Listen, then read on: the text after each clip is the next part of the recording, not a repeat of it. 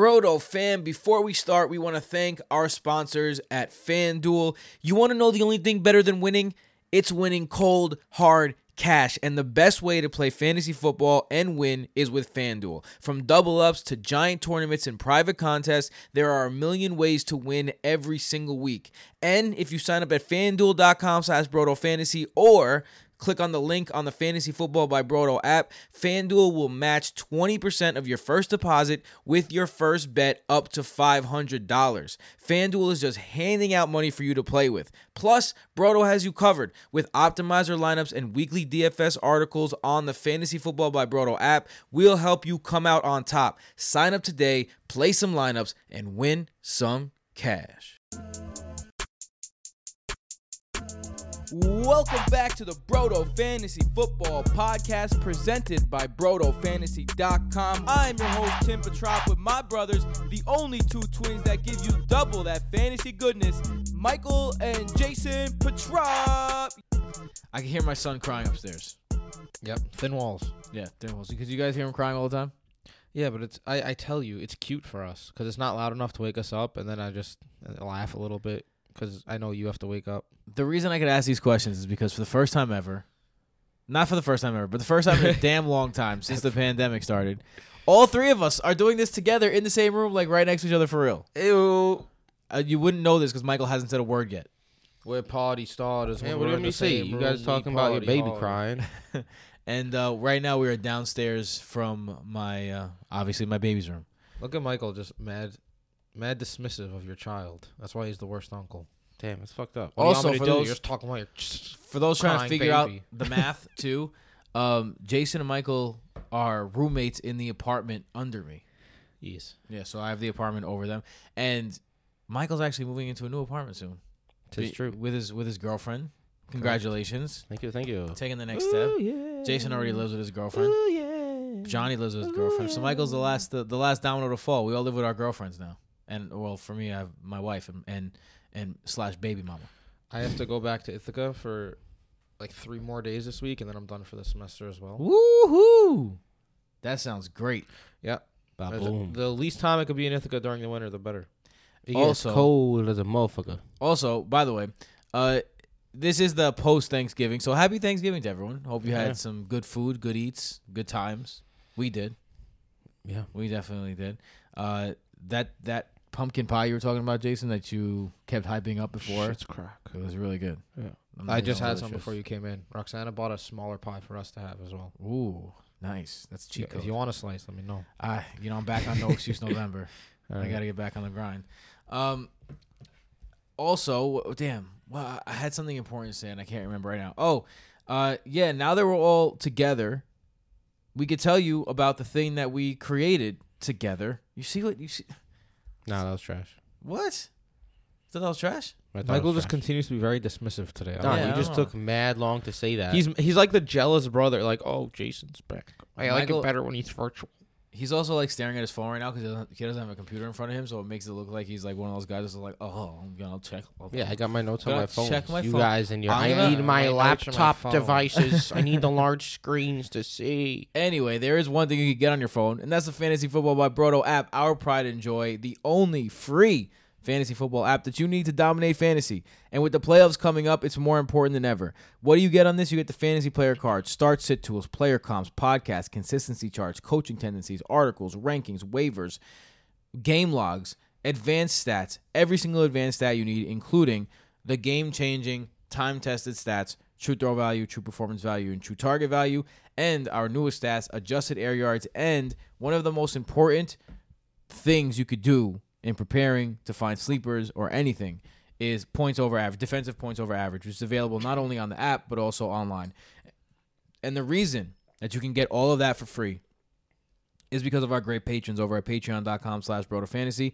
Don't forget to please check us out over at patreon.com slash fantasy to support the show and to give us and to get a whole bunch of extras, including a, a waiver pod that is again more important than ever. Uh, previews of the Thursday games. The Twins actually did previews of the of all three Thursday games on Yeah. Patreon this week, uh, free for all of our patron members and for everyone else who's going to Patreon.com. Uh, access to our Discord, the greatest community ever, the DFS optimizer that's been cashing out every single week, and tons more, all at patreon.com slash Brodo Fantasy. Woo wee. Boom.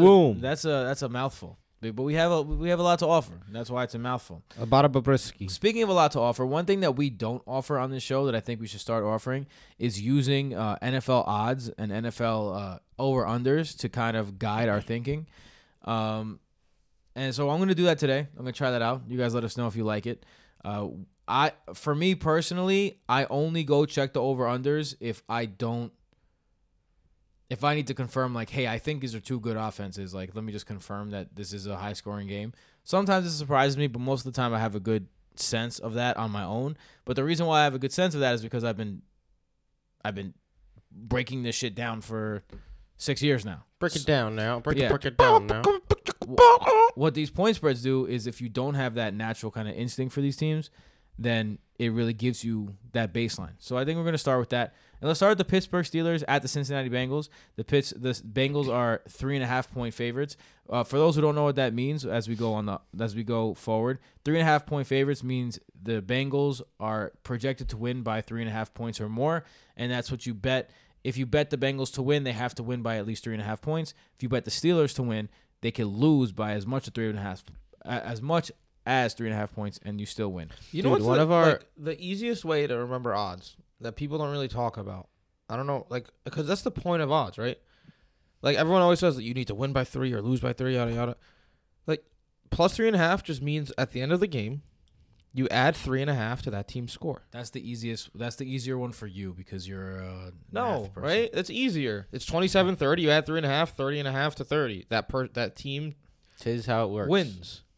Oh, oh, your your twin I'll tell you, confirms one of our- you- confirms you're correct. Do you know how many times in my life I've had to look at Michael? Will I'll look say at this Jason once Hold out. on. Michael will look at Jason, or Jason will look at Michael, be like right, and then be like right, and just be like, oh okay. Your And twin yeah, agrees it's with you, because- so you're right. Typically, when me and Jason agree with each other, we're right. Look at So that. I don't know what oh to tell yeah, you. yeah. Oh, th- that is that doesn't sound cocky at all. Anyway, I was Tim's gonna just say mad that his ideas are typically to do. one of My our ideas uh, are amazing. one of our boys is in like a pick'em contest against the spread every week, and he's been coming to me and Jason for um for help, and we've been absolutely killing it. Like I'm very upset that New York does not have legal betting yet because I've been crushing it.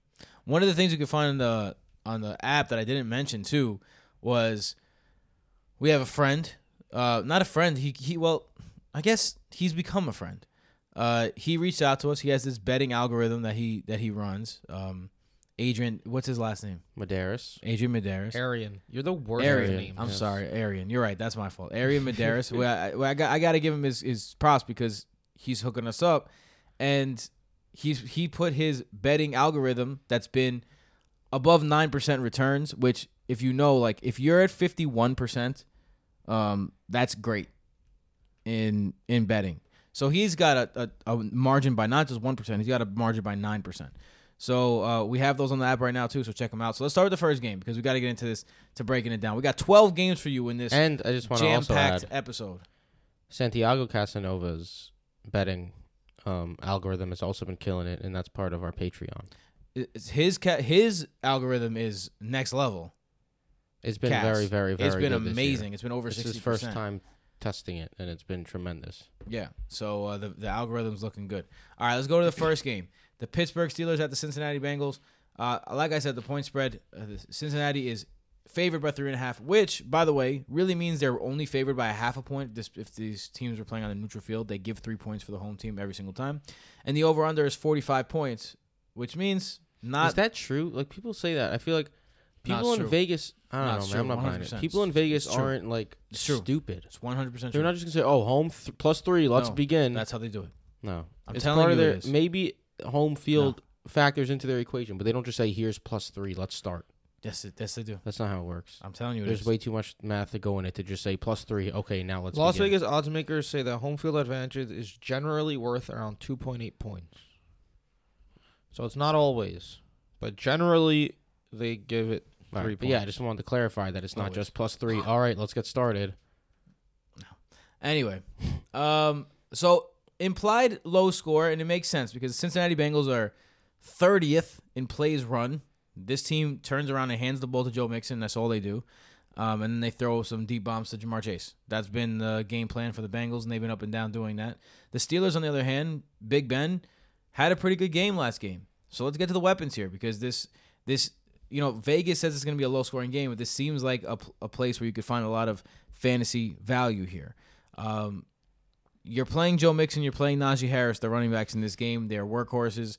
Uh, Joe Mixon seven Najee straight Harris. games with a touchdown is on a downtrend and no one seems to care. because he keeps getting the, the, the, the work. That's correct. He keeps getting the work. I work, do not care. except he's Yeah. been way more inefficient and he hasn't seen as many targets as he was seeing in the beginning of the year. Just saying. This guy, He's still been good. he's been good, but he's on a downwards trend and no one really wants to point that out. It's not great heading down the stretch that he's been doing worse, even if it's still been good. Hopefully he'll do. A and little it's not a, it's not a difficult matchup here You're against just being Cincy. nitpicky. right. Just either. A little, just a little nitpicky. Uh, Being a little nitpicky because that's what we got to do. He's been a top 14 running back every week since week two. I'm aware. I'm just saying he's I- been on a ain't downward. no trend. downward kid. It's he's just getting so Take much another damn look. work, Okay. and this is not. So this is another. So the running backs are playable in this game. Yep. I think both quarterbacks are not playable this game. Uh, T.J. Watt is back. What? Minkah Fitzpatrick is back. So the Steelers defense has a bone to pick with after looking like they did last week. Uh, this is a team that they've traditionally dominated. So I'm not really looking Joe Burrow or Ben Roethlisberger's way in this game. I agree, man. I have Joe Burrow on our home team league, and I I'll get to Kirk Cousins later, but I'm starting Kirk Cousins over him. Burrow has been too disappointing two games in a row now. Um, out almost outside the top 24 in both. He recently said that the team needs to establish the run more, which is not something you want to hear from a guy who's throwing the ball. And like you said, Watt and Fitzpatrick expected back. Burrow has not been seeing the. He had a volume spike at one point in the season, and now last week he's back down to 29 passes, which isn't awful, but it's not the 38, 40 that he was seeing before that. So I'd prefer not to ride with Burrow this week. Yeah, I have him just outside the top 12. Um, I, I'm a, I don't know. I'm gonna. I feel like this could be a little bit of a surprising game out of Cincinnati, where it's not a Joe Mixon game where he doesn't end up in the end zone for the first time in like seven weeks, Seven. and he disappoints a little bit, and then Ja'Marr Chase and company have a nice day because the Steelers, Steelers have been decent against quarterbacks, um, mi- middle of the pack. They've been better against running backs and tight ends, but they've been tenth in points over average against opposing wide receivers. We've seen them get beat by opposing wide receivers. Do they have Joe Haden? I, I think Joe Haden's still out. I don't think he's due back this week, um, which is never good for them to not have Joe Haden. And they got Ja'Marr Chase, Tyler Boyd, Tee Higgins, and company. Um, Tee Higgins is getting like he's one of the uh, Twitter darlings right now, who's getting regression love because he's uh, all the things are there, the target share, the yards uh, per attempt, and all that. It just hasn't been working out. So some people think he's due for regression. It's been a disappointing season for Tee Higgins. You have to admit, um, I was high on him this year. It's not been great, but I, I think this could end up being a pass heavier game for Cincinnati. Um, if if Joe Mixon's not able to get going on the ground, and we know that he's not the most efficient running back by any means, and he's certainly been getting uh, buoyed a bit by rushing touchdowns this a year. lot. But it, it's it's the same thing as Najee Harris. Like both of them have been almost equally as inefficient. It's just you know if you keep getting the ball over and over again, you're going to do something about it. On the other side, Diontae Johnson is kind of like he he's like you know cranberry sauce. You just you just you put him on everything and he goes well. Um, he he keeps getting targeted. He keeps catching balls. He's a in PPR. He's even better. But you're playing him. He's a top. He's always a top 24 option. The other option is is Chase Claypool. You saw Chase Claypool get hyper targeted and have a good game last week. Big Ben is looking a little better, but this Bengals defense has been good. Jason, what is uh, your outlook on on Mr. Claypool? Yeah, Claypool was definitely like good to see last week. Him come out with that performance and nine targets is the most he saw since week three, guys. Like so, it was very good to see. Um, the thing is, you can't just forget like recency bias is one hell of a drug, and you can't just forget the struggles Claypool had before last week. This should be a good matchup. Um, Cincinnati doesn't have the most imposing uh, defense. Let's see where they're at. Wide receivers, defensive over average. They're actually good at 24th. So they're 24th, so they're decent. Um, But it's not like they're 32nd or like the Bills oh, lost Tre'Davious White. I'm I'm losing train of thought here. But Claypool, looking at the receivers this week, I'm starting him happily as a wide receiver three. I think it's a week week for receivers. Um, Wide 'cause even with receivers just- suck. I even- said it last week. receivers this suck. Too. there's a lot of injuries with Lamb and Cooper and whoever else, and then and AJ Brown, and we already have Tyreek Hill and DeAndre Hopkins on bye. So I'm starting Claypool, but not as exciting as you might think, considering what he did last week. Eric Ebron out. Yeah, Looks like is. it's the Freiermuth show from here on out. Uh, they look, it's looking good for him. Yeah, I mean, me and Tim bet a couple weeks up. ago. Freiermuth, I bet Tim Freiermuth over Hawk rest of season. Um, it's been close, I Hmm. think, over the last Hmm. couple weeks. But But being buoyed by that zero.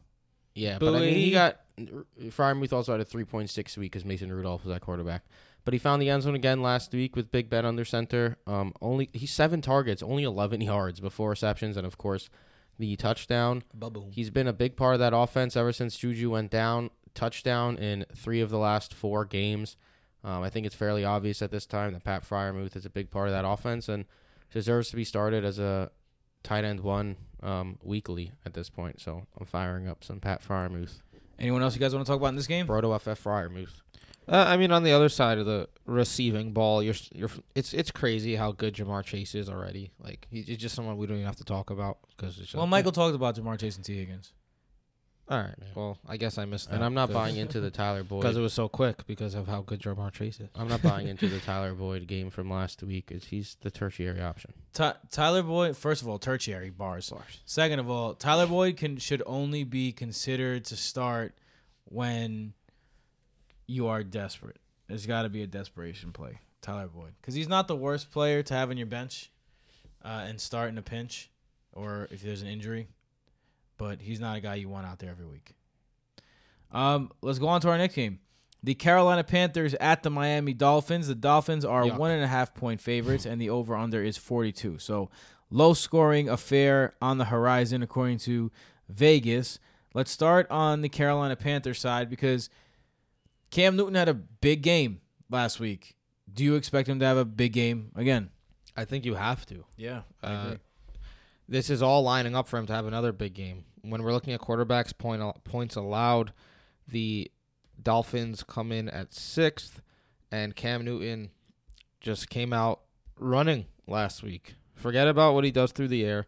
If he scores a rushing touchdown, he's almost guaranteed to at least be a high end RB. Uh, see RB quarterback two. he was quarterback five last week. He was even quarterback eighteen the week against Arizona when he threw four passes. like if the Panthers are going to use him as a goal line running back, it sucks for McCaffrey, but McCaffrey's still putting up 20 plus points a game anyway because he's so involved that you you have to basically you have to start Cam Newton this week. I have at quarterback eight. Yeah, I couldn't agree more. But what about his weapons? Terry McLaurin. Uh, the Dolphins have been much better against against the the defense, the the, the offenses that they've been playing, particularly the wide receiver, uh, in the past few weeks. But overall, on the year, they are first in points over average. They are the best matchup for wide receivers. I want to be the very best. But you got to remember that was a long time. There's been a long time where the Dolphins went on a stretch where their two top cornerbacks uh, were not healthy. So, how do you feel about these receiving options? I Curtis Samuel practicing again. Uh, any Curtis interest? Samuel. Yeah, yeah, practicing again. Curtis, I'm gonna give you like seven more seconds. Think about the fact we're talking about the Patriots Dolphins, and you said Curtis Samuel. The Panthers practicing Dolphins. You guys are both Panthers. fucking morons. sorry. Oh, word. Panthers Dolphins. Word, I'm bugging. Panthers. I said Uh, Patriots. I, I'm thinking about oh man. Curtis Samuel is practicing, but that's for a different team. Turkey egg over boys. Um, yeah, and I talked about Terry McLaurin. What are we? Where you guys? Where you guys letting me go off the rails right now? oh man. I, that's who. That's who Cam Newton demolished last week. Turkey hangover. Yeah, Bum, bum, bum. Guys, I ate dairy for the first time in like years last night, and I'm feeling not years. feeling the plane. Nah, for real though. Like No, for real though, it has been Months. years. Yeah, months. More like it. like a lot of months. like before the summer, like before my son was born. I haven't had dairy since then. Um, now that my son is born.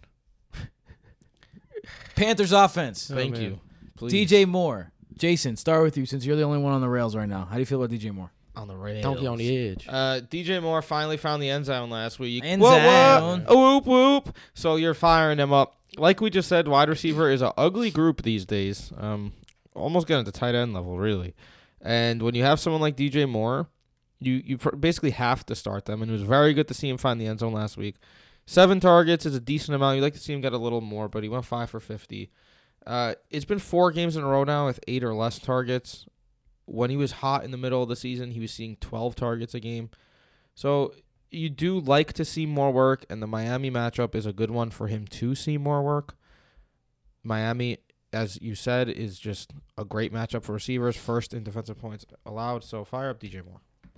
Uh, what I'm not any- touching Robbie Anderson or any of those Yeah. other folks. Yeah, I mean, oh, They're a bunch of scrubs. Terrace Marshall sucks. all right. Fucking Brandon Zylstra. Come on with those.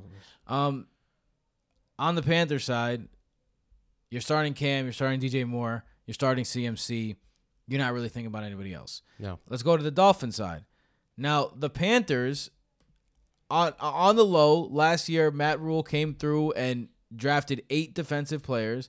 And although people are giving Matt Rhule shit for his offense not having it together, his defense has it all the way together. Uh, in, go according to points over average, which is a Bro- Brodo exclusive stat that adjusts uh, points fantasy points scored against to only the players that the players that the teams have played. The Panthers the Panthers are the 29th best matchup against the quarterback, the 28th best matchup against the wide receiver, the 21st best matchup against the the tight end, and the dead last best running defense in the league that we've seen many many times. Myles Gaskin is not in consideration for starting. And if you thought that this is the week where like, oh, I'm gonna sneak a Phillip Lindsay in here, like that's not gonna happen either. He just he just signed. Am I bugging for not wanting to start any Dolphins in this game? Jaylen Waddle, I think, and Gesicki. Okay. Uh, all right, fine. Gesicki. But even Jaylen Waddle, I'm, I'm, I'm having hesitations for. Jaylen Waddle has become a very consistent player at this point. Mostly for PPR. Mostly in Right. PPR. He's a he's Yeah. a he's a Hunter Renfrow. Uh, he's had more receptions than Hunter Renfrow. I mean, this guy he had four receptions two weeks ago, but eight um last week, eight the week before that. Like he's become a consistently solid wide receiver three in PPR leagues. A little lower in a um half PPR leagues, but I, I wouldn't shy away from him here against Carolina, even though it's a tough matchup. Myles Gaskin is the one that scares me the most because one, just like J.D. McKissic, he's been on and off all year, except Gaskin has actually continued that trend and his good games have been in good matchups. Those just happen to mainly be on the off on, and this is one of the most difficult matchups he's had um, this season. And the thing is with Carolina, they're 21st in points over average against running backs rushing wise, 32nd receiving wise, and that's where Gaskin has been doing most of his damage this year. He's been unbelievably inefficient on the ground. On on 123 rush attempts, he only has 433 rushing yards and a rushing touchdown. Ugh. Yeah, most of his damage has been done through the air. 52 targets, 41 receptions. The yardage, 209 yards, is gross with the receptions, before reception touchdowns as well. So this is not. But look, he's he's going to get a ton of work, which always makes him a viable flex play or RB two if you need to. But man, it's not the week that you want to trust Myles Gaskin. What about Gesicki, Jason? Uh, You, Yeah. I mean, you got to play him at this point. Yeah, of course. He's been mad good, man. Let's go over to the next game. The Tennessee Titans at the New England Patriots. As of right now, the Patriots are favored by six and a half points with an over under of 43 and a half. So another implied low score in this game, and it's not hard to see why. Um, in terms of the Titans, it is official. The Titans have been bit by the bug, uh, the injury bug, and it is spreading throughout the locker room. AJ Brown has been ruled out as his terrible season continues. Jeremy McNichols missed practice on Friday. My, Marcus Johnson is on the IR. The backups to the backups are on the IR right now. Um, Nick Westbrook, Akine, Akine, Akina. Akeem. Dontrell Hilli- Hilliard, Dante Foreman, Tannehill. Like I I kind of feel bad for the. can't really play any of Titans. these guys. I love how Tim called Deontay Foreman Donta Yeah, Foreman sorry, for so many years, and I was calling him Dante, and you just can't get Deontay. I correct. can't get Deontay correct. Guys, like if we're being honest, the most enticing option is Dontrell Hilliard. Yeah, I right? agree. Seven rushes and eight catches last time out, ten targets. And there But was the Patriots also have that just- weird ass game against the Jets when Tannehill had no receivers, no Julio or Brown, and he targeted Jeremy McNichols like 12 times, even when Derrick Henry was healthy. Well, yeah, now that's Dontrell Hilliard That's what I'm saying. Like Tannehill's done that twice this game now in 11 games this year. this year. Yeah, And we've seen Dontrell Hilliard be successful in the past. It's not like man, debatable. Yeah, let's Eh, real. he's been oh He's like he's one or been okay games in his before. Yeah, one or two games he's done it. He's done it in the NFL before. Anywho, this is a It's worth really tough. something. The the Patriots are coming off like one of the best stretches ever in not allowing touchdowns. It's Fuck been the like two fucking straight Patriots, games. man. Um, they didn't allow Atlanta to find the end zone once. Um, I don't think That last team week. sucks. Atlanta's really struggling, yeah. So I mean, it's not ideal to be going up against the New England Patriots this week. They're they have or this year, um, or lately, but they they've been most um where you could attack them the most is on the ground. Um, that's where their points over average or below average, and then the rest is very close to top of the league. So maybe, maybe Hilliard could end up catching some passes, but you're gonna trust AP to fall into the end zone. I wouldn't want to. Ryan Tannehill's gonna have to. throw AP's to- gone, bro.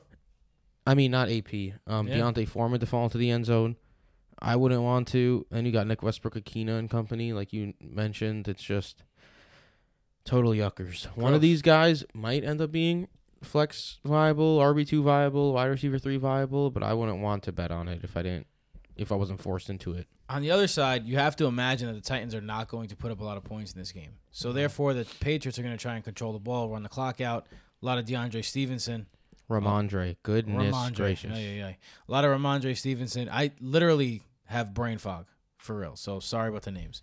Uh, a lot of Rhamondre, a lot of Damien Harris. I almost said Damien Williams. A lot of Damien Harris. I mean, those are the two my two favorite plays in this game. I think they're both playable in this game.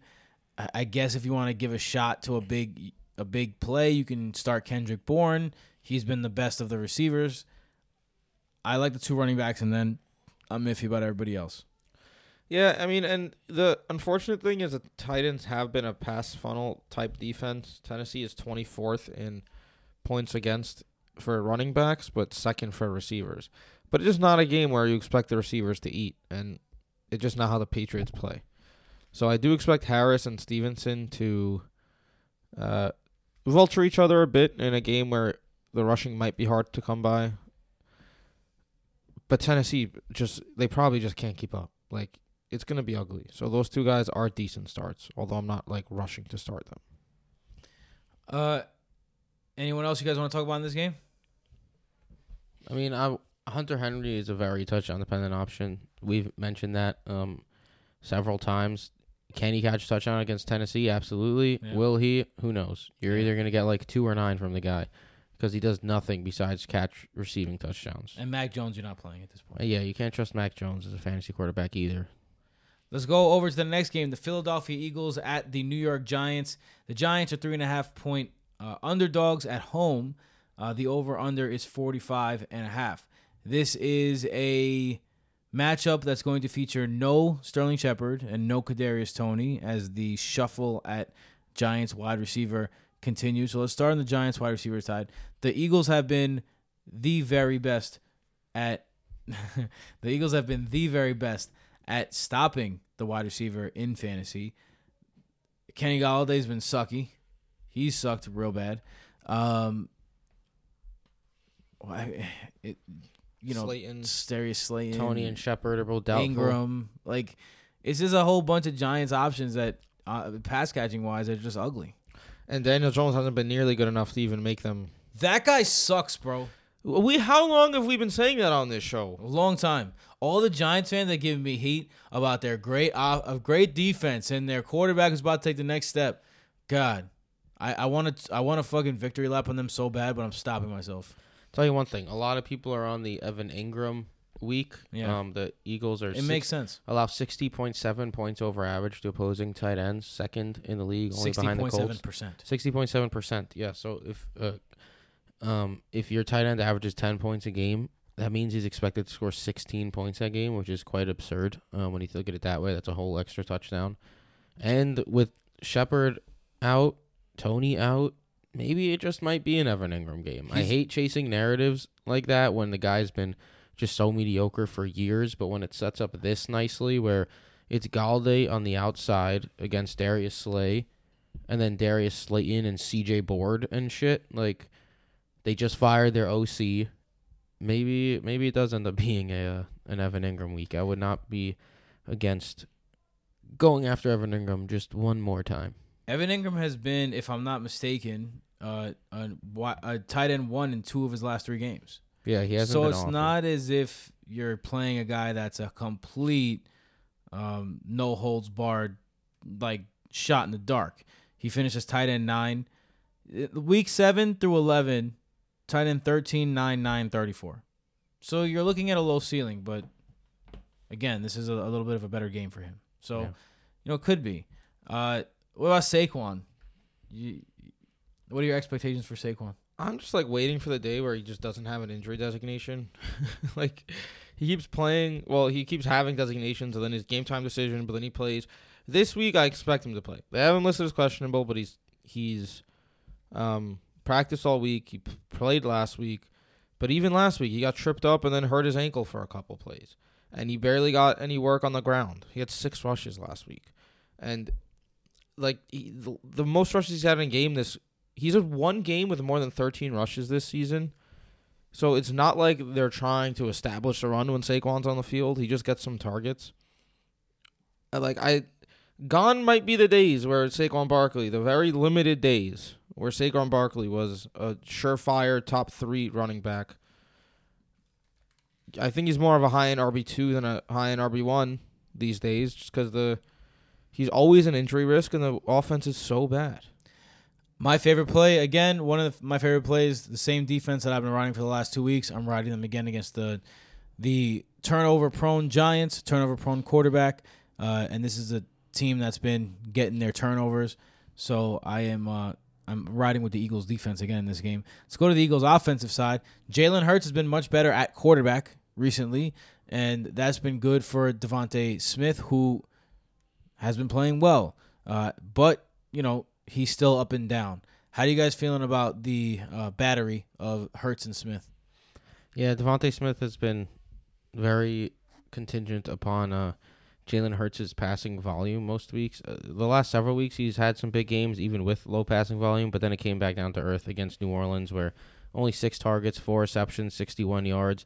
This is now several games in a row. Like, he has not had five receptions. Guess since when, guys? When was the last time he had, excuse me, more than five receptions? Week 2. No, not that long. ago, Seven. but Week five was the last time he had more than five receptions, which mm, makes this Average. guy a semi makes some like, big touchdown plays dependent. though. He does, but it makes him semi touchdown dependent. You want Big a guy play dependent at who could catch or big play dependent, yeah, who could catch more than five balls, and it's been a it's been a very long time since that happened. Um, and that's because this offense has completely changed over over the last like several weeks, where they become a much more run based team, and we saw that last week again with Miles Sanders' return. Even with him losing a fumble, they kept running with him. Um, and Jalen Hurts went crazy on the ground against New Orleans. Shout out to uh, the Brodo app for New Orleans, showing that New Orleans is nasty at allowing opposing quarterbacks to run all over them. Um, and the Brodo stat told you guys that um, points over average broken down into rushing and passing for QBs. Um, and Jalen Hurts absolutely Super cool. put in work there, and uh, he's a must start option every single week. You start him no matter what at this point. Yeah. The separation between running back rushing and running back receiving, I can't even like stress how important that is. For I can't even stress how important. Miles Sanders, yo, I feel like this is one of the most pivotal Miles Sanders games of all time, according to his fantasy value, because there are many, many, many, many, many people out there who out of nowhere are treating this guy like he's a league winning running back. I think it's because you figure that the Eagles have been winning by rushing the ball 30 times a game. I know, but he just went 16 for 94 on the ground, which is very nice, but only saw one target, no receptions. That's what Miles Like, Sanders is. Boston Scott was catching passes. So it's like, let's pump the brakes a little bit. This is a tremendous matchup here against the Giants, so I'm excited for it if you have Miles Sanders as an RB2, and we'll see if he's able to build upon that first game back. But I think people are going a little too crazy, like saying Sanders could win leagues now that he's back and healthy, when it's been like two years now of very, very mediocre play and not living up to what you want from him from a fantasy standpoint. I think it's also people assuming that he's going to get the entire workload. When Michael mentioned, first of all, the Giants are giving up almost ten points in the air to running backs per game. Um, that's nine point three percent over average. So uh, a good matchup for the receiving running back. But I think that's going to be Boston Scott. Guys, I have a, a pop quiz for you. Only one running back has received over 50% of the carries in a single game for the Eagles this year. Who was it? Is this a trick question? Can I say Jalen Hurts or does it have to be a running back? No, back? it's good. Jordan Jordan Howard? Jordan Howard. Yeah, Yeah, I knew it was. And he's out now. So this is obviously a split backfield. And you have to treat it as such. I, I think Boston Scott has a little bit of sneaky play potential Yeah, I'm not doing that. if you're desperate. Me either. I, I, I think I think he does. Um, Probably firing up Goedert. Um, definitely. This is a great matchup for him. Yeah, I mean he got I guess off the schneid last week with a five for sixty two. That's good enough if you're a tight end, uh, but hasn't hasn't exploded like Ertz has uh, when Ertz left, like we thought. He's been decent. You're pro- you're firing him up just because you have to at this point, and hope for better things ahead. Let's go on to our next game. The Atlanta Falcons at the Jacksonville Jaguars. Ugh, next, the Falcons hmm. are two point favorites on the road with an over under of 45 and a half. I think one of the things that is good about this game, though, is it, it's pretty straightforward, right? The Jaguars, you're definitely playing James Robinson. You're excited about it.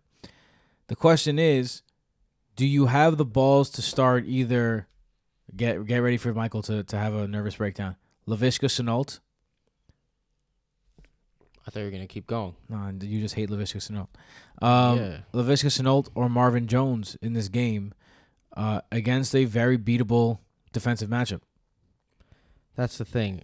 You have a good matchup, but then you also have the Jacksonville Jaguars offense, which is a great matchup for opposing defenses. like it goes both ways. I'm not one to chase bad um bad offenses. Um that's something I that's something I leaned into more this year when it came down to drafting players who's on a better offense and I'm having a pretty damn successful fantasy season thus far. So I'm just not gonna I'm not gonna chase these guys just because they should get a lot of work or they could get a lot of work when they've proven the entire season that they should not be trusted. I mean, Laviska Shenault has one double digit performance. We're entering week 12, and I don't I don't care if he gets an extra two rushes now because Urban Meyer said maybe he'll get some rushes in the backfield. Cool, two rushes for 14 yards. Take I the probably 1.4 would have been points. hyped about Agnew if he wasn't hurt.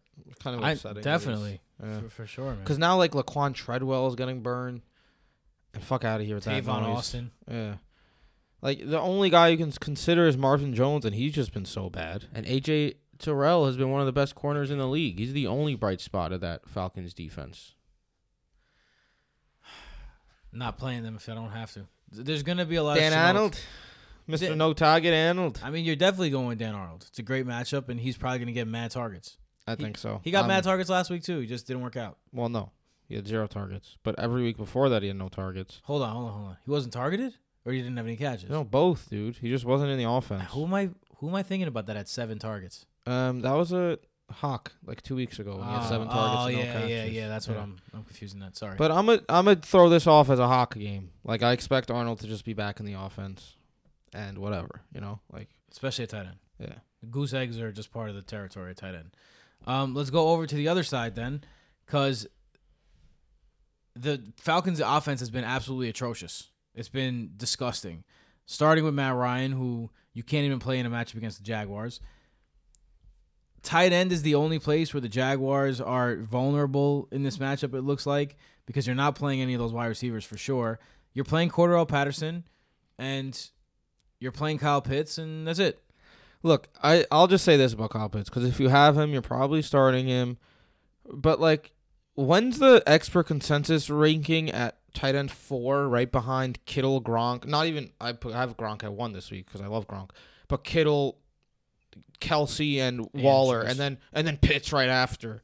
Like, yo, we're not ranking for a dynasty. We're ranking for week twelve. Fuck out of here with Kyle Pitts at tight end four. He's been better than tight end four two times this season, and that was against the Jets and Dolphins when Tim kept saying, "Are the Falcons good or did they face the Jets and Dolphins?" Yeah. and that kind of supports the argument of Jacksonville. But the truth is that Kyle Pitts is a decent player at this point. He's basically any other streamable tight end, and he's a someone that you can stream at tight end. You're probably starting him every week, but he's more streamer than anything. So And fuck out of here with the tight end four ranks. And without Calvin Ridley there, there's absolutely no one to take away from um, Kyle Pitts, especially last week we saw with Cordarrelle Patterson out. Cordarrelle Patterson now, he practiced this week on a limited basis every day, which makes him more likely to play this week than he did last week. And if he does return, you play him for sure against Jacksonville. I'd rank him right back as a top 15 running back and top 15 wide receiver and all that, depending on where you have him in your league or whatever, or what position. But that I think that would help Kyle Pitts a little bit. But Jason's right in terms of Kyle Pitts just being bleh at this point. Thing is, you got to start him. It's it's kind of like if you drafted T.J. Hockenson, you just have to start him because you drafted him.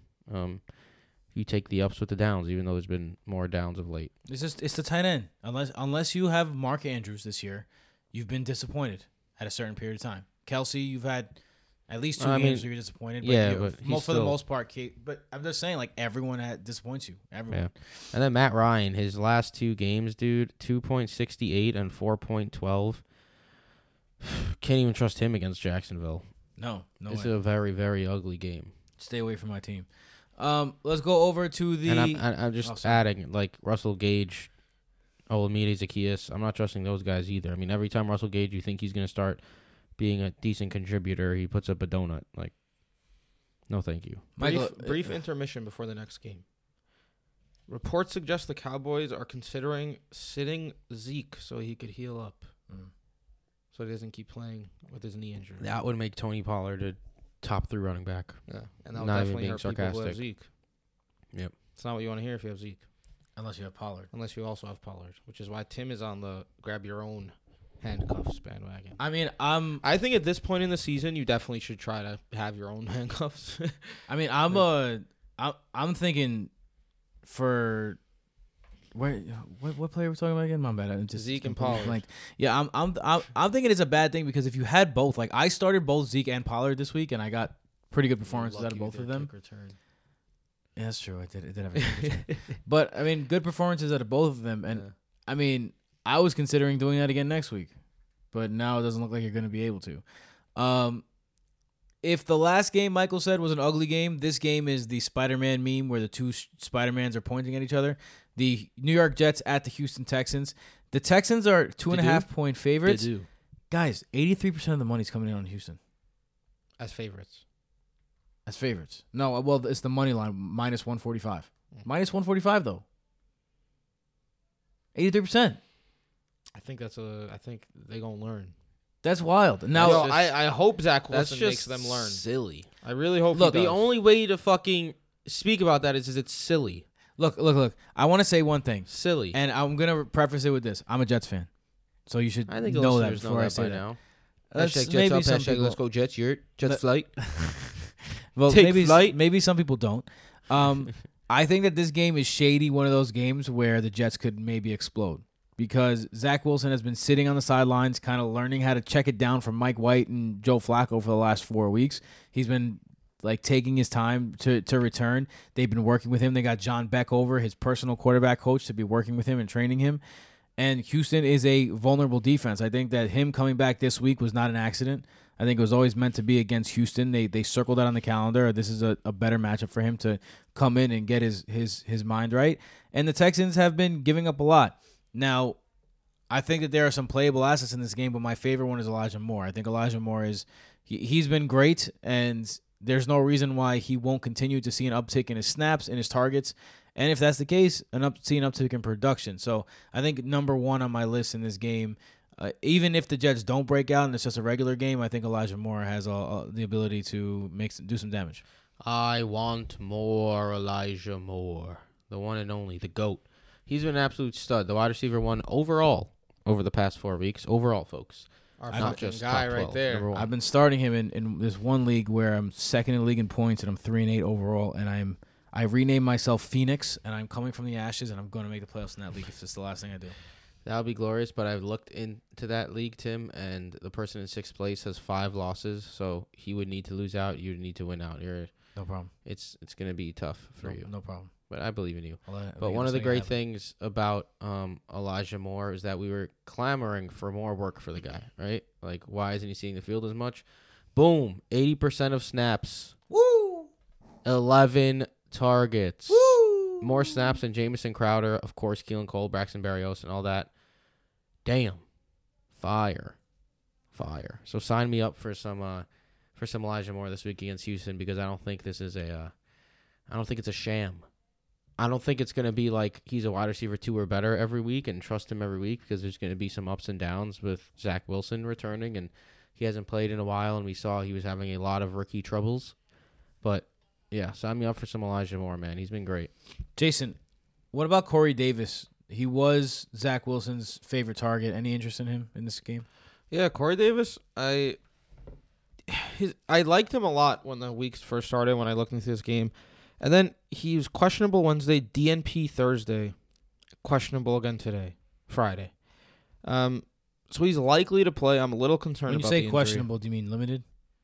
Yes, yes, limited. Sorry, like on practice. He's questionable for Sunday. Yeah. Um, so I expect him to play, but groin injury. He has a groin injury. It's always a little weird, but he has been Zach Wilson's favorite target, and he has been decent. Like he's he's missed some games due to injury, and if you look at what he's done this season, look, he has one, two, three, four games outside the top fifty, but then he has one, two, three, four games inside the top twenty-eight. Three of those inside the top twenty. He's the ultimate boomer bust guy, and everyone's just sleeping on the boom portion. But I think this game has some boom potential for I Corey agree. Davis. If if I'm staying away from the, I, I I'm cool with starting Corey Davis, and I'm also cool with starting Elijah Moore. I'm not looking to start Jamison Crowder. I thought that was, a, I think that's a Joe Flacco thing, Jameson Mhm. Crowder. Um, what about these running backs? Tevin Coleman was the one who took the snaps when uh, Michael Carter went down. I, I'll tell you, Michael Carter going down against the Texans defense is one of the more disappointing things for Michael Carter rosters. But with that being said, Yeah. the Texans' run defense has been a lot better over the past few weeks. They've been playing close games. Um, Tevin Coleman. Uh, who's uh, why can't I? Ty Johnson. Johnson. Ty Johnson. There you go. Yeah. Ty Johnson. Wh- wh- which one of these guys are you playing? If any? I don't I don't know when Ty Johnson went into the Jets doghouse. I'm very confused about it. Like he was having some tremendous games and He then fumbled. Michael Carter goes down and then Tevin Coleman plays the same amount of snaps as Ty Johnson, gets 5 carries to Johnson's 1. They each see a target. I don't want to trust T- Tevin Coleman just cuz he's looked bad one and he hasn't been good for years and he's just old at this point. Like there's nothing to like about Tevin Coleman. And I wanted to like Ty Johnson this week, but him too. Like if I had to choose one, it'll be it would be Ty Johnson just cuz he's proven himself way more this season. I was just very confused as to why he like just got completely diminished from the offense. Like against Buffalo, he saw eight targets, and like the three weeks, the four weeks in a row before that, he was a double digit half PPR score. Like he was becoming a consistent option as like a flex play, and then he just gets the axe against Miami, which was very weird. Maybe it was like a one off type of thing. So I definitely think Ty Johnson would be the more appropriate play here if you were looking into the Jets backfield. Uh, want to go over to the Texan side, Jay? Yeah, shoot. Let's go over to the Texan side. How you feeling about Tyrod Taylor in this game, man? I'll tell you what. I got Ryan Tannehill in my home league. I got a must win on my hands, and I am back and forth right now between Tyrod Taylor and Jimmy G. I don't know who I'm going to start. Right now, I have Taylor on my team. Jason, what do you say? What do you think? I think Taylor just has more upside than Jimmy G. Um, or I think I'd go there. The thing is, Taylor, like, he's not going to blow the world away. His two best games this year, he's been quarterback 11. But the Jets are fourth, are the fourth worst team in quarterbacks point against. They're the worst of all time, basically, against running backs. And Tyrod Taylor So runs bad. a little bit, so. 37.2 points per game to running backs this year. Yeah, it's wild. Sixty-seven point nine percent points over average. Rex Burkhead week. You're I mean, Taylor's essentially guaranteed to have at least like 20 rushing yards. Against the Jets, he should be able to pass, complete some passes. I expect the I expect him to end in like the 15 to 20 points range.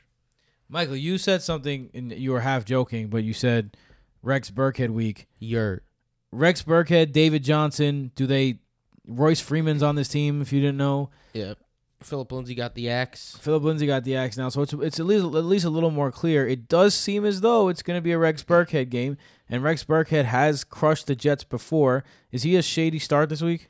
Dude, the David Johnson and Rex David Johnson and Rex Burkhead last week. David Johnson saw 35 snaps, Rex Burkhead saw 27. So David Johnson got a fair bit more work overall, like being on the field. But Rex Burkhead, I don't know if they love the guy or something, but he had 18 carries on 27 snaps. That's like 67% of the time he was on the field, he got a carry. And it's not like he was hi- highly effective with them. David Johnson got four targets, Rex Burkhead got zero. So David Johnson got the targets and 13 carries compared to Rex Burkhead's 18 carries. But Rex Burkhead, we saw a couple weeks back against the Rams too, start to get worked in and had one of the better games that any uh, Houston player has had, and that was with pass catching involved too. I think the Texans have shown several times this year that David Johnson is just not someone they really like too much. They just play him because they're kind of forced into it. So if I had to take a shot on one of these guys, it would be Rex Burkhead. But I think they're both kind of viable flex plays. Like, like I was just saying, I don't follow bad defenses and I mean bad offenses, even if they're against bad defenses and all that. But this is a historically bad run defense. Honestly, it's just been start your running backs against the Jets weekly, and it's been glorious. Like an average of 37 points allowed per game to opposing running backs is one of the most absolutely ridiculous things I've ever heard.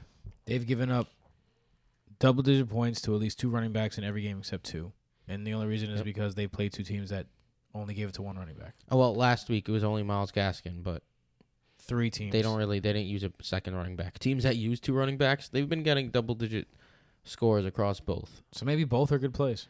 Yeah. Oh man, ugly. But this is what fantasy football is about, right? Um, Brandin Cooks and no one else. In terms of receivers, Even Brandin Cooks. I mean, I've been I've been shitting on Cass. Shout out Cass. We love Cass. He's part of the Brodo fan, but I've just been shitting on him over the last several weeks about Brandin Cooks because he can't get over Brandin Cooks, and I'm like, bro, just get over Brandin Cooks. you're a little too hard on Brandin Cooks. Two receptions, 18 yards against Tennessee. This guy has less than nine half PPR fantasy points three of the last four weeks. It's just, it's not ideal. Like you're gonna start him if you have him, but He was better with Davis Mills. He was better with Davis Mills, interestingly enough. But out, outside of those first three games where he was like awesome and it was like, wow, maybe Brandin Cooks is going to be a steal at ADP, he has just been very, uh, very frustrating to roster. And you can't really trust him week in and week out as anything more than a wide receiver three at this point with some downside. But also, he has the upside to get you 15 plus points. We'll see how this game goes. I wouldn't be shocked if. Would you be shocked if Tyrod Taylor ends with like 140 passing yards and it's a running game for the Texans and a defensive gross game? Stop, stop yourself. I don't. don't What do you mean? Don't bring that evil on me. Jay, would you be surprised if Tyrod Taylor threw for like 140 yards? No, I wouldn't. I wouldn't be surprised. He surprised. surpassed either. 140 yards in half his games this year. There you go. Like, yeah, 125 passing yards against Cleveland, 107 against Tennessee. I can see that happening again. Hmm. Hmm. Let's go on to our next one and and AFC West showdown. The Los Angeles Chargers at the Denver Broncos. The Broncos are favored by three. I mean, I'm sorry, underdogs by three I points was at home. say they're not favored. and the over under is 47.5 points. All right. So I'm going to talk about defenses again because I have a little bit of, I'm going on a hot streak. I'm on a hot take here. Okay. I told you to start this Eagles run because of the offensive line troubles that the the Broncos have had. And I'm going to continue saying that. Uh, Bobby Massie's 50 50 to play. Garett Bolles is still on the COVID list. That's their two starting tackles. The Chargers D, though, has been terrible for fantasy. Guys, you know how many points the Chargers D has, has scored overall this year? Like fantasy points. Fantasy points. They've been very bad Not a option. lot, They just yeah. they don't really they Overall, touchdowns. They don't I'll really go with turnovers. 33. 36 Oh, so close. Yeah. points. That's almost 100 points less than the Patriots, who have been the best uh, scoring defense. That's the third least. But the Broncos And it's have crazy because their defense has been great. yes, They just don't like turn people over really, and they don't score touchdowns. but I see this a lot. Like I saw the Eagles matchup. There's a lot of similarities between the Eagles and the Chargers. So I'm starting the Chargers in a couple leagues uh, as my streaming play on on defense. So I think that's a good play. Let's go over to the other side of the Broncos because the reason why I think there's a good play is because Teddy Bridgewater sucks. and I think this game is uh it sucks how many good receivers that they're that they have that they're wasting right now and they're just giving big money to and just wasting.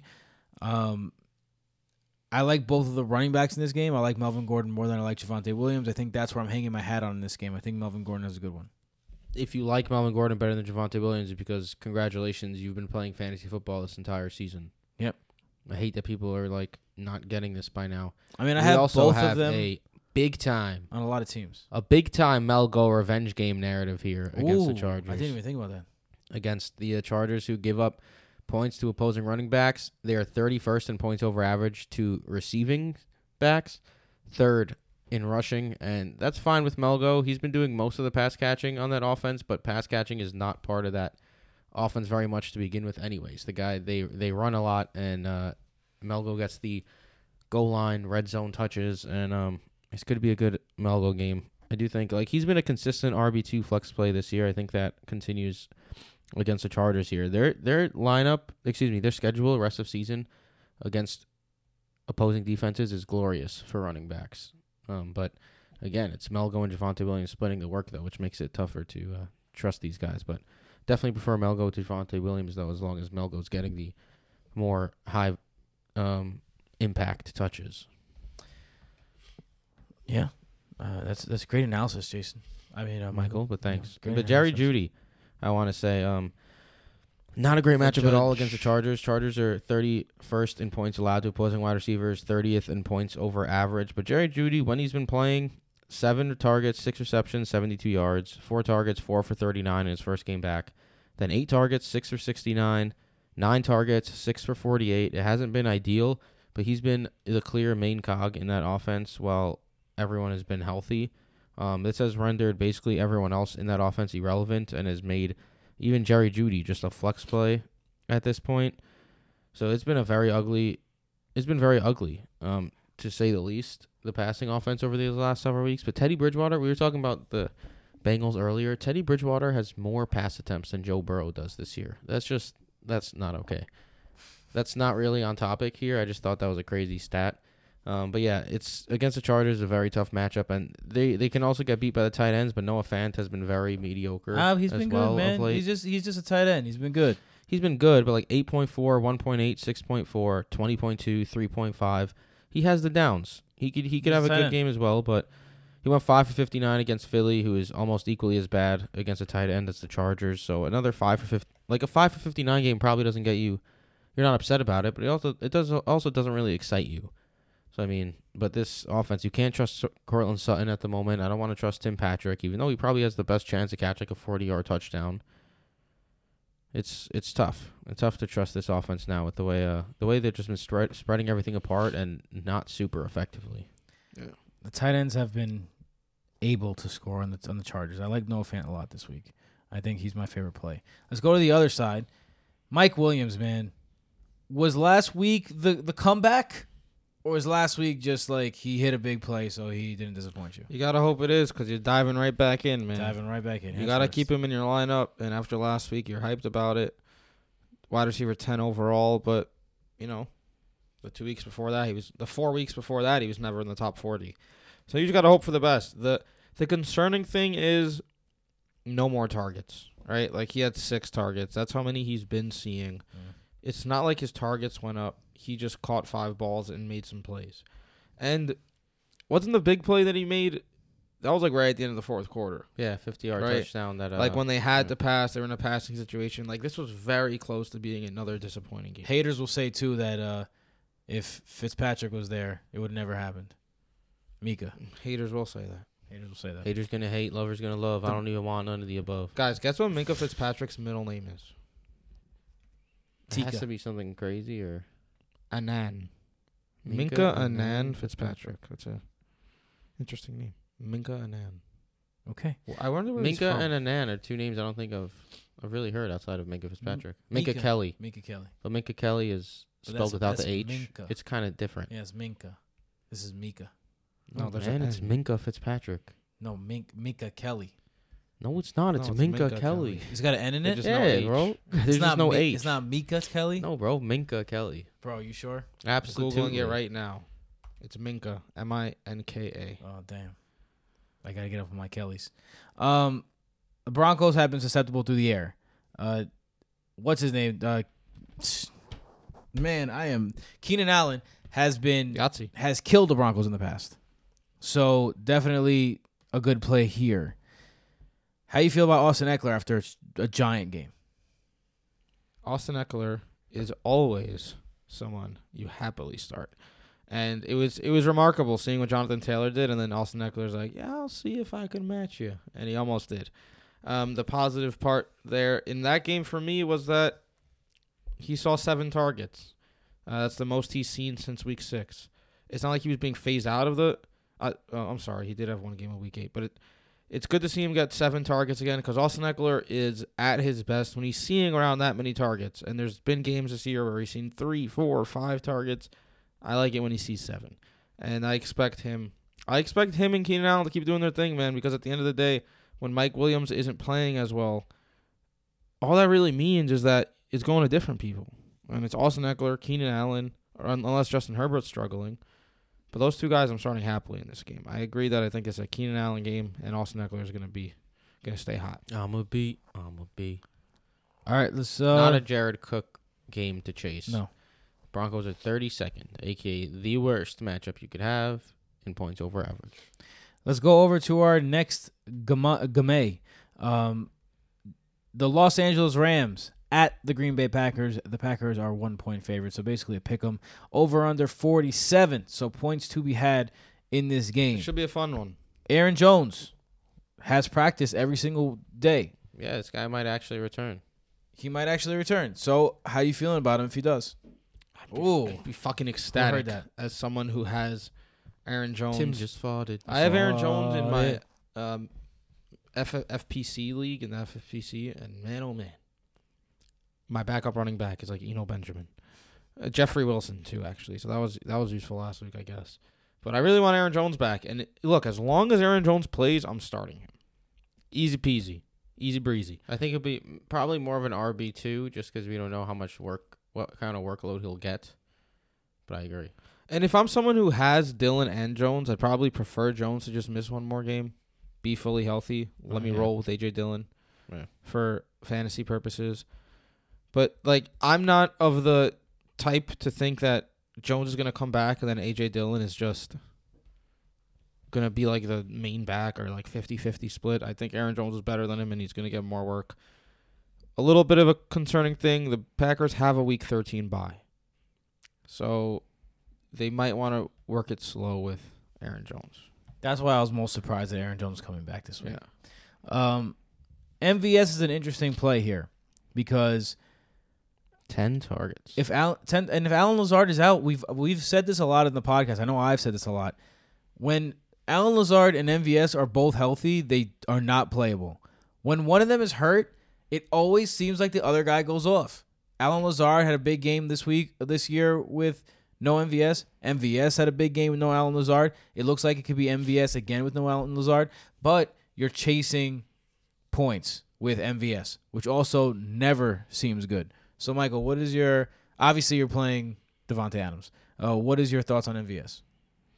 MVS is an interesting soul because we've seen him, uh, like he's done it several times in the past, and you don't want to buy into it because he has a floor of zero, but he also shows it as a ceiling of twenty one point three, four receptions, one hundred twenty three yards, and a touchdown against Minnesota on ten targets. That's what you really like to see. Um, the first time anyone really like said I am the number two option, hear me roar type shit in uh in Green Bay. Robert Tonyan is out now too. You cannot trust Jos- Josiah Deguara or Marcedes Lewis or anything, and in what would have been a good matchup for opposing tight ends. Um, so I mean, I think Valdes-Scantling, uh, yeah, I, I trust him as like a flex option, knowing that he could get you zero, but also knowing he could win you your week if he has um another long touchdown, which is not like the craziest thing that could happen. Especially not in this matchup, especially now with Lazard gonna miss. Um, people are saying Aaron Rodgers has COVID toe, and I know that you look. I know that look the guy It's called Tovid. Tovid. Look, the guy sh- probably should have gotten vaccinated. The guy probably should have just listened to the rules. And I'm I stay I try and stay away from this stuff because everything is politi- politicized. I'm not trying to put it out in this fantasy world. But he did show his foot, and it doesn't look like COVID toe. I mean, Like they said it's a fractured toe. He's got a fractured toe, so let's leave the guy alone. Uh, he did he did his time. All right. Um, how do you feel about him against the Rams D, which is a run funnel defense? Rams D, Schmams D, Lamb D, because I like Lamb. Gordon Ramsay. You're starting Aaron Rodgers in a game against the Rams because I don't care if they have Jalen Ramsey and anyone else. It's a game against the Rams, and this is a game that could ultimately be for the number one seed in the NFC. And this is a game of two teams who know that they can make it to the Super Bowl. I expect there to be scoring. I don't expect this to be some boring game that ends 17 to 10. I think Rodgers and Stafford are going to come to play. And that might not be super statistical, but that's just how these guys roll. And I'm rolling out Rodgers and Stafford because of that. All right, so let's talk about the Rams. Let's talk about Stafford's. Let's talk about Stafford's weapons. Obviously, you're playing Cooper Kupp. That's a no-brainer. Obviously, you're playing Darrell Henderson. That's a no-brainer. So that leaves you with three guys that could all be fantasy viable options. First one, OBJ. He's the big wild card. Mm-hmm. Second one, Van Jefferson, who all of a sudden he lost his role to OBJ, and then without even losing his role, went back into his role once Robert Woods went out. Uh, and his role hasn't been very fantasy efficient. It's been up and down, and more downs than ups.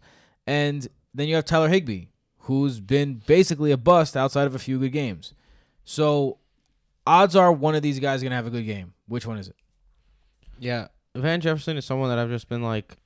Everyone was like a couple weeks ago. Remember, everyone like he was ranked as like a top thirty-five receiver, and everyone was like, "Yeah, Van Jefferson week or something against Tennessee," and it was like, "You guys, man, you need to like pay attention to what you're saying. Like, just because it's a good matchup doesn't mean someone who's been super up and down the entire season is just gonna smash this week." And he had a, one of his worst games of the year. He went three for forty-one. Like it's five and a half fantasy. I points. will say he's seen at least six targets four games in a row. Yeah, and and then Robert Woods ended up getting hurt. Um, of course, then OBJ returned. We don't know how much OBJ is going to play. He hardly played that first game because he had to be in a setting where they huddled up and he was told what to do, and then they had to go um, no huddle basically the entire game because they were trailing the whole time. We'll see how much OBJ plays. Um, this is this is a tough one though. Like I don't I don't know what we're supposed to be able to like expect out of these guys. Van Jefferson between Van Jefferson and OBJ. Is 34th in the league in true target value. And that's how I see this week playing out. I have him at wide receiver 33. So I'm right there with his true target value. Stafford targets are important, are valuable, and they're going to have to score against the Packers. I don't hate Van Jefferson as wide receiver 3 this week. OBJ is a very risky wide receiver three flex play type of guy. I prefer Jefferson to OBJ for this week. I think I, I'm- prefer Jefferson as well. If I'm ordering them, I'd say Jefferson, OBJ. But I think Higbee. Cooper, like Cooper Kupp, has been going off this year. Of course, I think he could go off again. The Packers have been great against opposing wide receivers, scoring the points over average.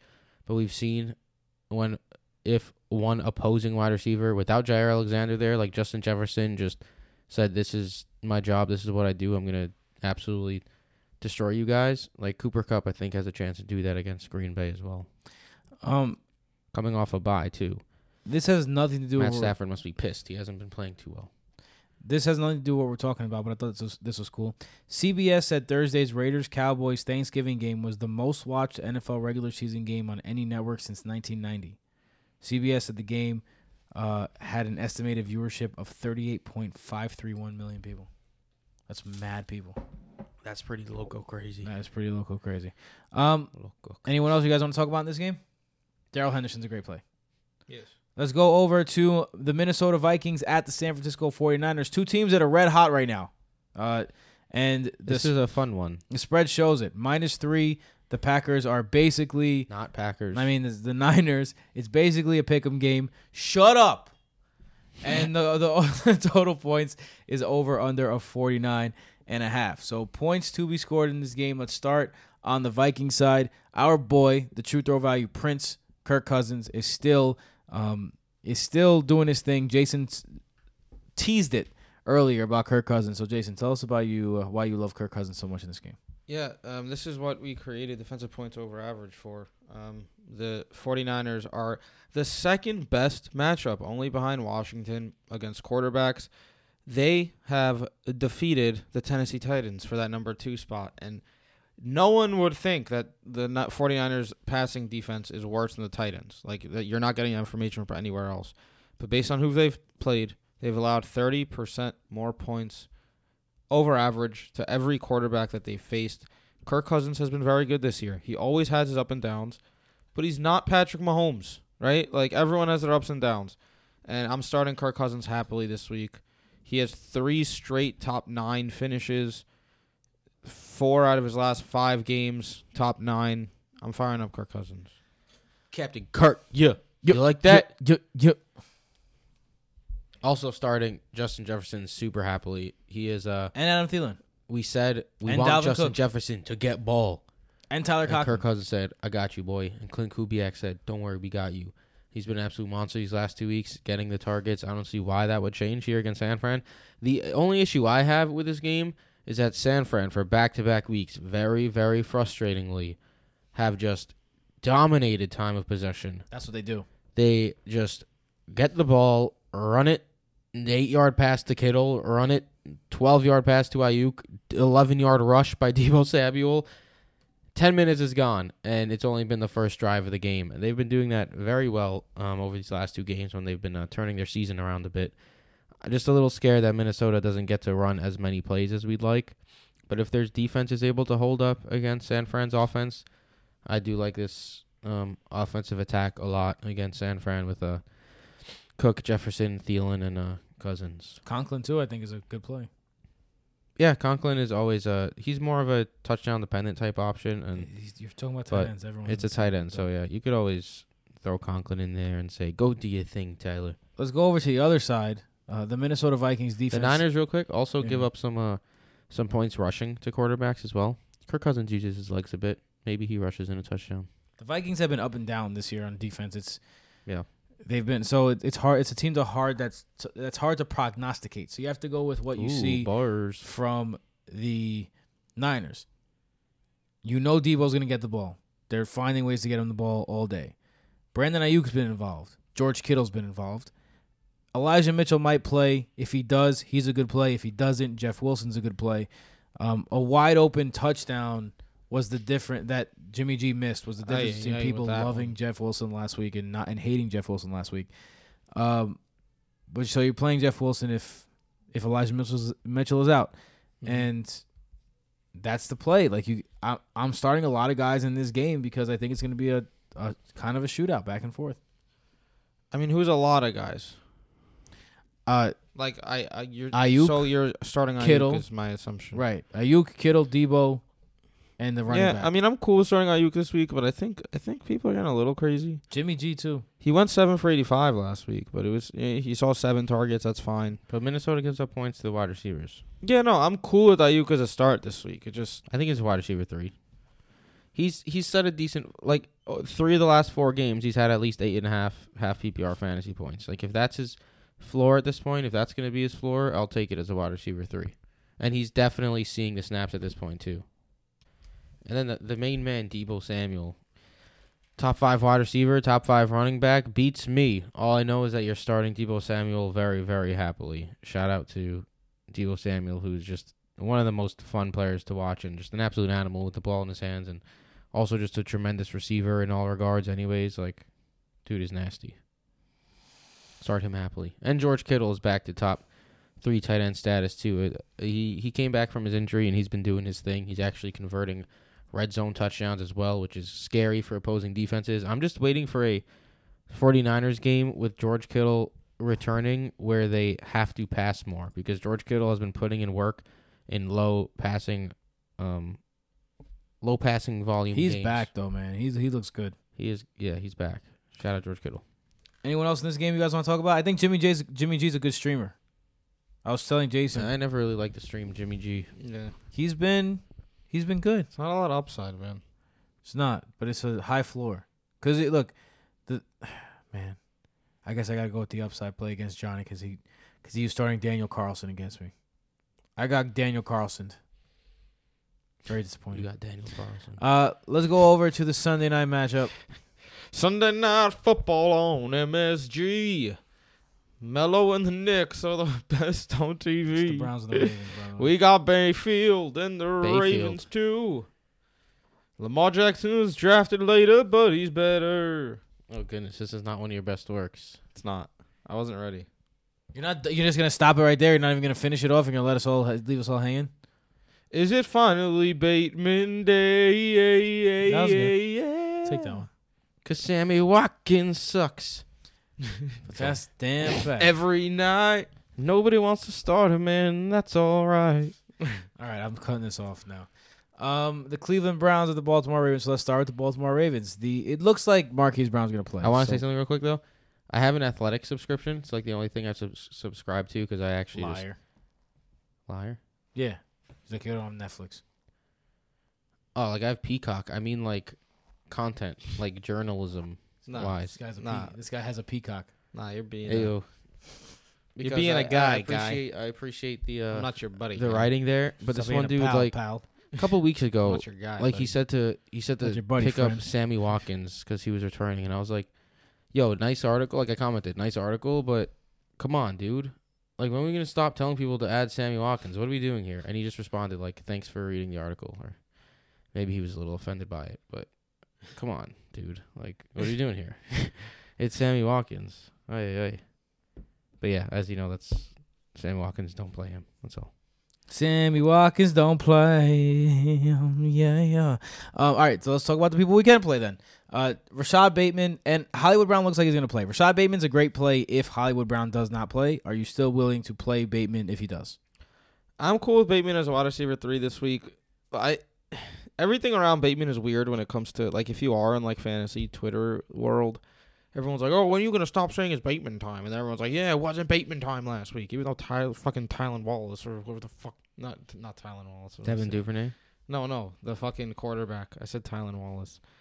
Lamar Jackson was Huntley? injured Brett with Huntley. Huntley throwing the damn ball. So of course Bateman's gonna do nothing. But all I know is this guy's a first round rookie who's had at least six targets in every game he's played in. Lamar Jackson is high in true throw value. The Browns defense. He's gonna have to find the touch end zone at one at some point. Plus, they're just fake. The Browns defense. The Browns are just a fake ass team. I don't team. know why you say that. The Browns defense has been good. Nah, Browns defense. They're a negative matchup in every way against true. every position. and then they go out and give up OD monster performances.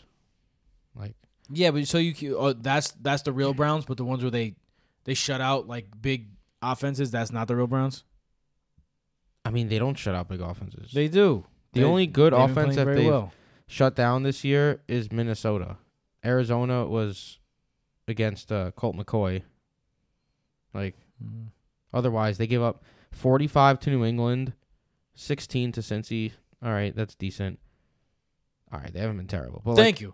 47 to the Chargers, 33 to the Chiefs, 21 to Houston. Like Tw- a whole twenty-one points to to Houston. Houston is disgusting. Oh my god, twenty-one points. How how could they?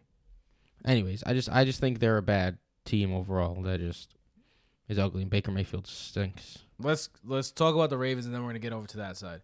The I mean, Mark Andrews, you're playing. Lamar Jackson, you're playing. You're very happy to play them. The running back situation. Devonta Freeman hasn't been the worst. No. He has been highly serviceable. Michael did a last several little weeks. blind Case resume. study. Yeah, blind resume based on points per game. Um, it was Devonta Freeman versus Javonte Williams. Javonte Williams has a points per game this season, like in a row, where you say, I don't want this guy on my team. And Devonta Freeman has a points per game where if you look at it, you say, oh, this guy's on the up and up. But that's not the uh, the vibes you get when you discuss these guys because Javonte Williams is the nice, fresh, young legs guy, and Devonta Freeman is the old vet who shouldn't be doing well, but he is. Four of his last five games is double digits in half PPR settings and he's getting the work in that backfield. 16 rushes last week out rushed Latavius Murray, and he got all the targets. Six targets, six receptions, 31 yards. As long as Devonta Freeman is the lead back in that offense, it's gonna mean something. So I like Devonta Freeman as a as a RB two this week. Lower end RB two, of course, but RB two nonetheless. Speaking of RB2s, it looks like Kareem Hunt is back in action and is going to play this week. Surprising considering there's a bye week coming up next week. Kevin Stefanski said so, so you're guessing he's going to play. How does Kareem do you are you comfortable playing Kareem Hunt in this matchup? The Ravens run defense has not been how it has been in previous years. Yeah, you know, with Kareem Hunt, the issue is that for him, like efficiency is the name of the game. He's never gonna get a crazy amount of volume, but he's just gonna do well with that volume, and he might find the end zone. He had five touchdowns this season in six games before getting injured. But when you're coming off of an injury, away against a decent team, I just don't know how much work Kareem Hunt's gonna get. And when you're someone who doesn't get that much work, regardless, like he'll f- get work in the mid to low teens. Even if you take two numbers off that, and then even if he's a little bit rusty, so 12 touches from a slightly rusty Kareem Hunt is probably not going to result in the production that we're typically seeing from him. So that's why I'm concerned with Kareem Hunt. There's always a chance that he just comes out and kills it because he's a fucking talented ass dude. But I'm a little concerned about it. I have him at running back 27.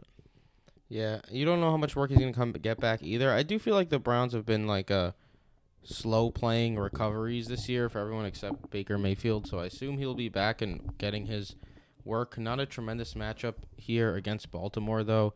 Nick Chubb is gonna get his work. Um, I don't know. I think this could be a like Nick Chubb certainly gets a bump down from a as always like with Kareem Hunt there. They split the work and Kareem Hunt had several games better than Nick Chubb even earlier this season. I don't know how this game's going to go against Baltimore though, who's been uh, very very solid against opposing running backs. You start these guys for sure, but I think the ceilings might not be uh, very high in this one. Anthony Schwartz is not going to be playing in this game. Donovan Peoples Oh, no. Anthony. Schwartz, Hey, that's what that's Austin you're Hooper becomes an interesting guy. Yeah, I think the Joker too. You Tim guys will just never, gonna- you Tim guys will just- never quit. No, both of you. No. Michael fucking won't quit Hooper. Tim won't quit Njoku. I'll just Nah, say Harrison Tim- Bryant just to say someone else's Tim name. bringing up Njoku every week now is just like a joke at this point. Yo, Njoku, uh, two, he caught a touchdown and he Stop dropped it. a touchdown two straight weeks. 3.1, 1.6, 8.3, 5.4, 2.8, 1.1. he Enough dropped of a touchdown. Njoku. He dropped a touchdown. I in don't those care. games. That just means he dropped it because he stinks. He smells. Jeez. Austin Hooper, on the other hand, back to back weeks, 7.3 and 10.5. Mm. Oh, you, you, all of a sudden, targets. 7.3. 7.3. 12 Oh, targets. 7.3. Basically the number one receiver at 7.3. But, but I'll David bet you Austin Njoku, Hooper over 8.3. Njoku. Nah, I think it'll be Austin Hooper over All right, then Njoku shut too. up. I'm just saying it's We haven't bet enough this year Um, you you always say that, and you're always the last place in betting. because we don't bet enough. Because and you always have Because the at least the end of amount the of year, bets. I just We try don't to, bet I enough. try to rush into. so why don't you bet I'm not betting on Njoku. Kareem Hunt? Fuck you on Kareem about Hunt. Is his name is his name gonna be Kareem by the end of the week? I'll take the no. All right, let's go to the last game. We're getting a little delirious here. Monday, Monday night, night. football on MSG. Stop it. Why? I don't know. No. Yo, if this isn't a get right game for Russell Wilson, I don't know what is, man. Real quick, because since since we did it for all the rest of them, Seattle Seahawks at the Washington Football Team. Washington Football Team is at home, minus one and a half at home against the Seahawks. Favors against the Seahawks. Over under 46 and a half. Michael, you tweeted the Seahawks defense is bro- uh, offense is broken. Absolutely broken.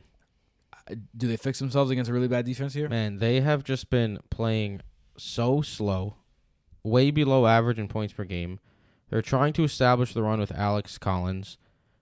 Over the last two weeks, you know how many passing yards Russell Wilson has? 302 over a two week span. Disgusting. He's not rushing really. It's six rush attempts during that time. I know he has the finger thing going on, but what you're really just gonna keep trying to establish the damn run while trailing with Alex Collins in the backfield, who has just been disgustingly awful too. Ten for thirty six last week. Woo, let's get him the ball more. Ten for forty one the week prior. Woo. Ten for 44, 16 for thirty five. Enough with Alex Collins. DJ Dallas, even if you start Alex Collins, DJ Dallas comes in and steals the touchdown. Like maybe DJ Dallas ends up getting a bigger role moving forward. He's someone I would add just in case to see what happens. But this offense has been completely broken for several weeks now. Geno Smith's last week he sucked. Is bad. With that being said, it's Washington. It's a get right game. You drafted these guys with like belief in them. Russell Wilson, of course, DK Metcalf, Tyler Lockett. DK Metcalf even has had big games, even despite this uh, bad stretch recently. He had a big game with Geno Smith. These last two games have been by far his worst two games of the year 4.1 and 5.1. Prior to that, he was very, very effective the entire season. I think he bounces back. Tyler Lockett ended up having a Tyler Lockett esque game where he caught a couple deep balls, only four receptions, but he was able to tally up 115 receiving yards. I mean, I'm starting these guys, but I don't don't even get me started with that backfield. If you start Alex Collins because you love four and a half points, I think Alex Collins has faced really, really tough opponents up until this I point. don't I love four and a half points. I'm joking, I don't. Um, interestingly enough, um, if you don't know, now you know. The Brodo app has a betting corner now where we show spreads, over unders, and all that stuff. And then we also have, as Tim mentioned this a little bit earlier, um, recommended bets based on Arian Medeiros at NoCap Analytics. His model that has been um, solid over the last few years, very solid. And one of the favorite bets is Washington plus one. So his model also says Washington should win this game. Washington's Um, been on the up and up too. So Gotta love the up. that would likely mean that you know maybe maybe the Seahawks offense doesn't pick it up. All I know is I'm hoping the Seahawks lose because I think it's another good game for Terry McLaurin. I'm excited to see what he could do against Seattle. It's just 'cause this is scary. Who's guarding him in that? I, back- I uh, in kind of like that all the wide receivers in this game. I, I'm down for Metcalf. I'm down with Lockett, and I'm down for to Terry. Yeah. What about Antonio Gibson, who I thought he was gonna have a shitty Lockett game. Sucks. He had a shitty game, but the dude keeps getting the ball handed to him 20 times. He's like Josh Jacobs last year. Like, if you're getting the ball that much, I feel like you got to play him. Yeah, 19 rushes, 95 yards, a fumble lost, ended with 7.5 half PPR fantasy points. Seven and a half fantasy points on 19 touches is very gross. Um, but this is a tremendous matchup against Seattle. The thing with Seattle, they are 13th, excuse me, not 13th, third in points over average to opposing running backs, 10th against the rush, first against the pass, 67.6% points over average. This is third, third beating third best matchup for the offense. Just Yes. to make that clear. which Antonio Gibson doesn't catch passes, guys. Like if he, they're going to get beat through the air by the running back, it's going to be J.D. McKissic. Antonio Gibson has 19 receptions on the entire season. I know J.D. McKissic is coming off a couple bad games in a row, and they've been in positive game scripts um, over these last couple weeks because they've actually been playing well and got a couple wins. But he has 38 receptions on the season, double Antonio Gibson.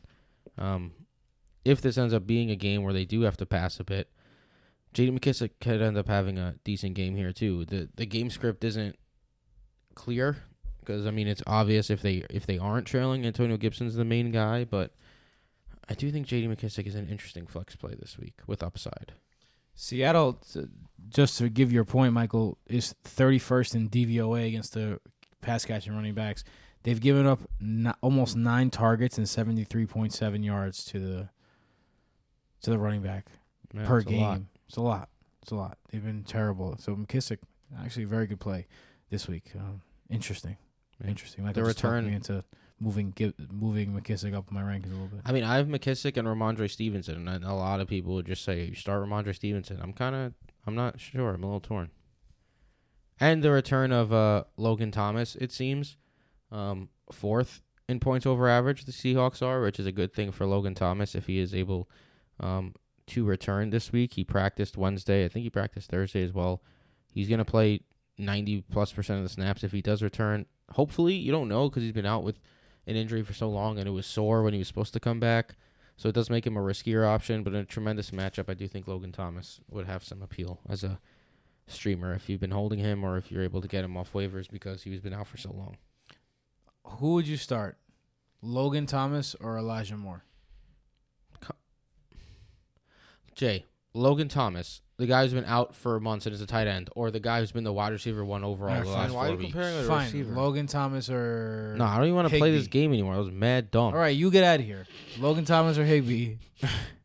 Jason Uh, Thomas Gesicki. Gesicki. I'm not answering you. I'm Hooper. pissy right now. I'm not asking you. Thomas. Yeah, obviously we're not talking to you. Get the fuck out of here. Get the fuck. you know what? The pod's almost over. Just get I out. brought Just off. Get the Mike. fuck out of here. uh, the pod is over. Michael, where where could they find your bitch ass? The pod might be over, but the party's just started. Ayo, at Brodo Fifth Mike. Jason. I brought off of Jason. At BrodoFF Tim is where you can find me. At BrodoFF Casanova is where you can find Casanova. Branding, see what we did there. Um, at Brodo Fantasy on Twitter, Instagram, and TikTok. Don't forget to check out Johnny's uh, Bulls and Bears report, who have been hitting, baby. Yeah, Johnny's coming out here swagging. he's been straight money. He's been money. So check that out on TikTok. Um, yeah, that's all we got for you. I know we were a little quick today because we had 12 games to do it. And we it's pod's an hour and a half long. Yeah, it's not that we were Um, never really. We're just not two episodes this week. we yes. don't roll quick. But still, uh, if you have any specific uh, start sit questions, you could download the Fantasy Football by Brodo app and get instant uh, answers based on our four consensus rankings. And then, uh, if you want, you can hit us up on Twitter at Brodo Fantasy uh, with any questions you have. You're Or Bada bing, bada you boom. could be a patron and ask us private questions. Oh, private Or in questions the only Discord for and ask all the other Right. patrons. exactly. or our OnlyFans. It's a treat. Um, Jason's. D- don't worry, Jason is going to look into enlargement surgery. I know you guys were really, really like worried about him. That's what draws people into the OnlyFans. The tininess. Later. This is getting crazy. Right. Later. Later.